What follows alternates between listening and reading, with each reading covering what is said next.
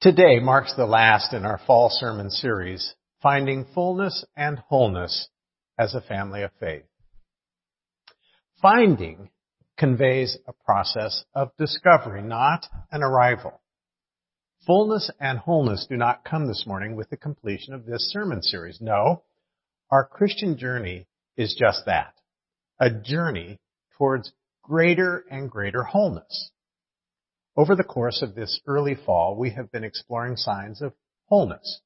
We have looked at community and connecting, hope and vision, purpose versus preservation, being Christ-centered and, and biblically based, truthfulness and justice. And today, we will look at vulnerability and flexibility. As we begin, Hear this one sentence from the movie Terms of Endearment. What stays with me most is that life is forever fleeting. Our fates juggled heartbreakingly by the events we can't foresee or control. And we are always pitifully vulnerable to what happens next. But are we pitifully vulnerable only under the sign of fates or is our vulnerability different in the light of our faith? A certain violin maker in the old days always chose the wood for his violins from the north side of the trees. It was the side that the wind and the storms had beat upon. So he said that in the night, when he heard the groaning of the trees in the forest, he didn't feel sorry for them, for they were simply learning to be violins. Some of the greatest and most important things in the world have, have weakness for their foundation. To be vulnerable with one another in faith is to embrace the heart of God. Listen again to the words from our brother Paul, who himself knew great struggle and suffering. God chose what is foolish in the world to shame the wise. God chose what is weak in the world to shame the strong. When I came to you, brothers and sisters, I did not come proclaiming the mystery of God to you in lofty words of wisdom, for I decided to know nothing among you except Jesus Christ and Him crucified.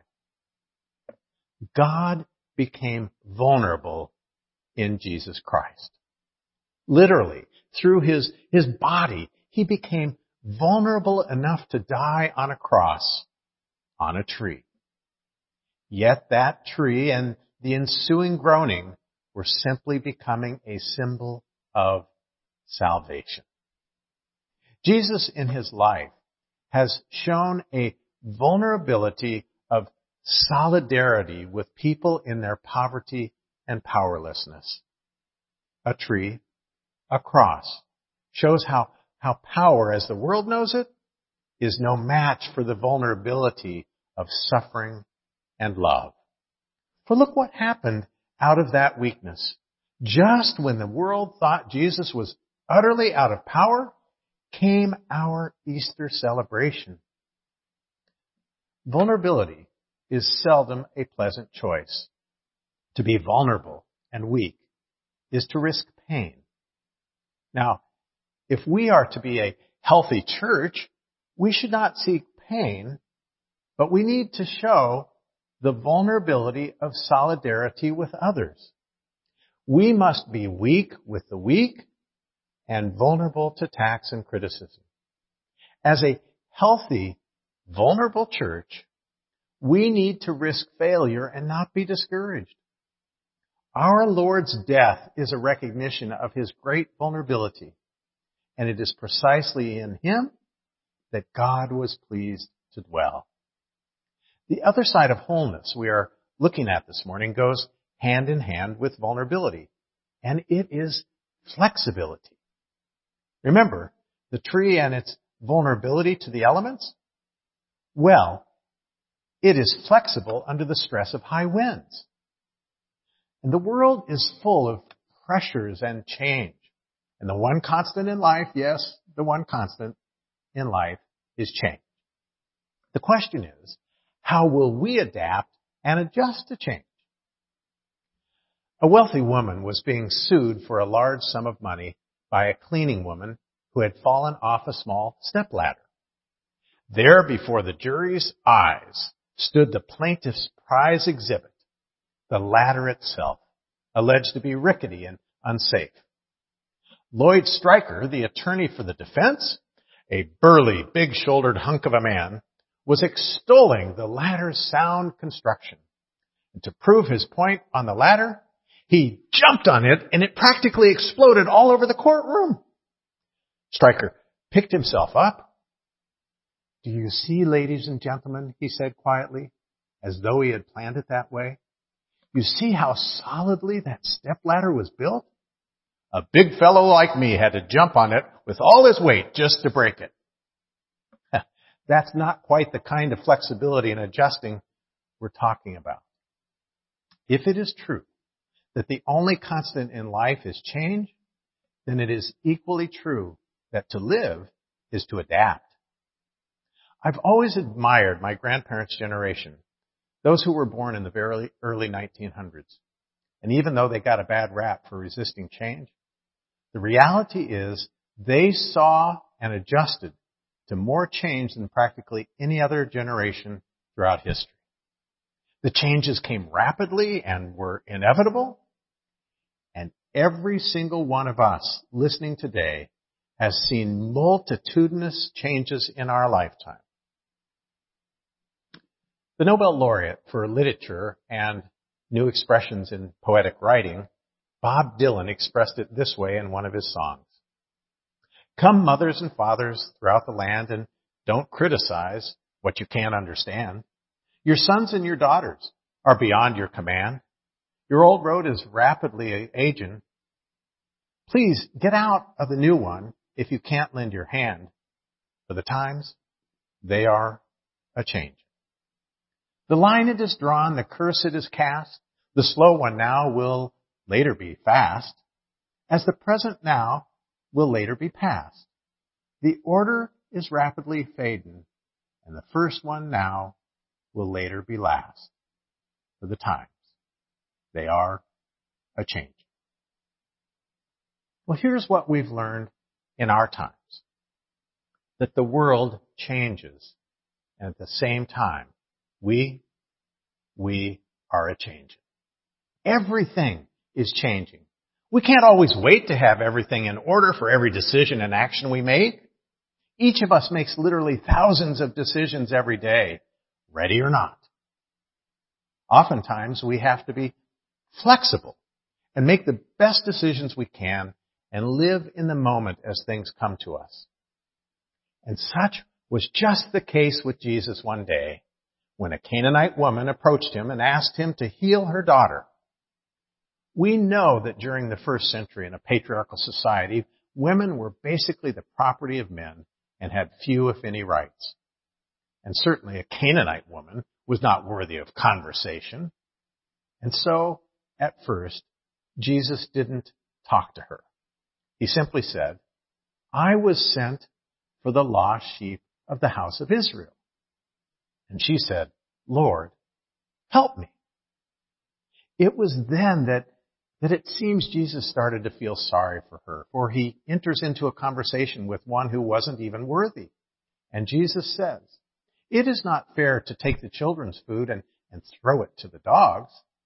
And she responds, yes, Lord, yet even the dogs eat the crumbs that fall from their master's table. Jesus felt sorry for her. Wait, Jesus felt sorry for her? No, no, no, he did not. He was startled and surprised, and he learned from her. He even changed his perspective and opened his ministry beyond the Jews and to women. Now I just have to tell you, that was a radical idea nearly 2,000 years ago. Yet, far beyond the inequity of the sexes is a crucial aspect of Jesus' nature. He was vulnerable and flexible. He was vulnerable in that he opened himself to talking with a woman precisely when the disciples said, send her away for she keeps shouting after us.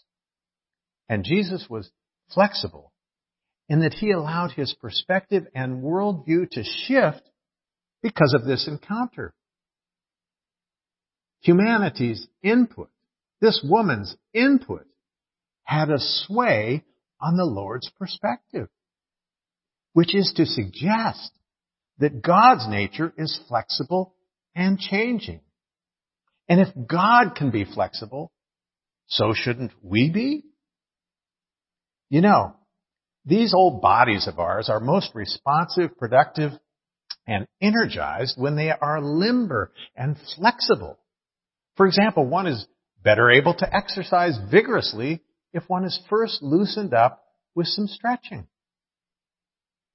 For the church, it means if the processes and people are flexible, it will as a whole be more responsive to change and better able to meet its goals.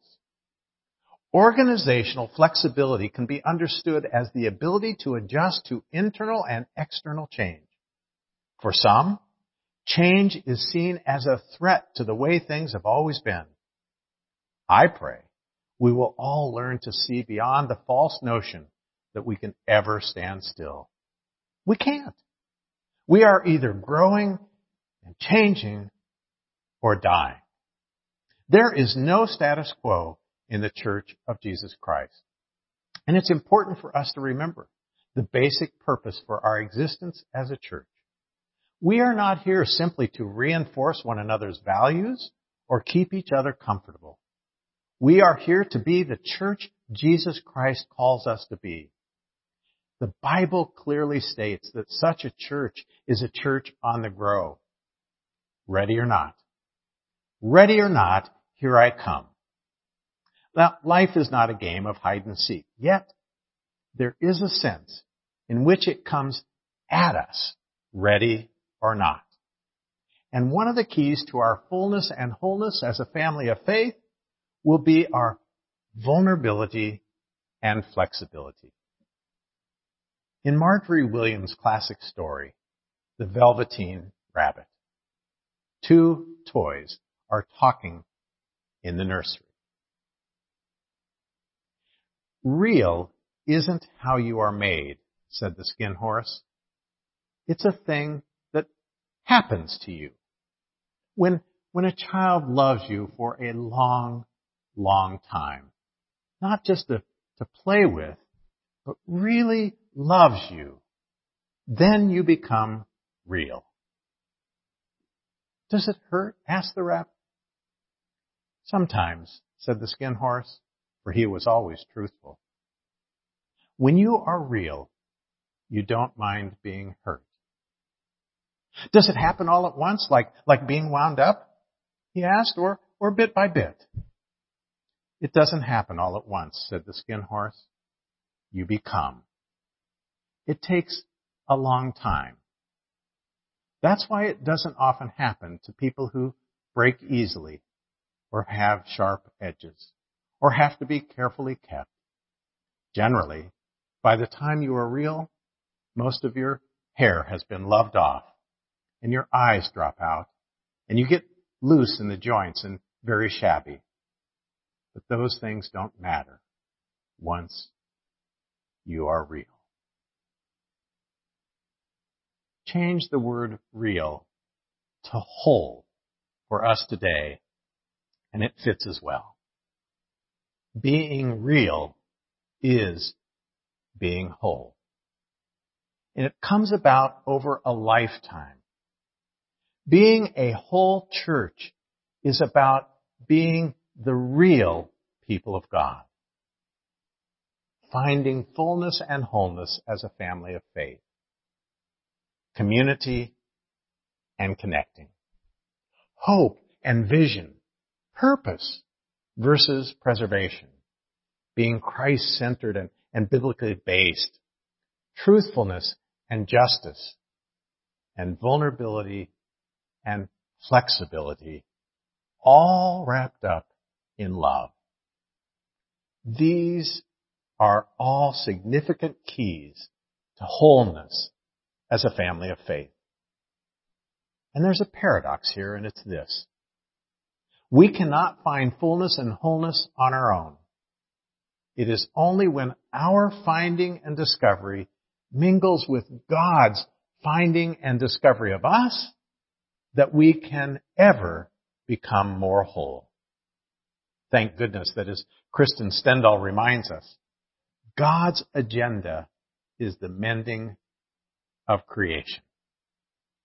May we. May we be finding fullness and wholeness as a family of faith long after today.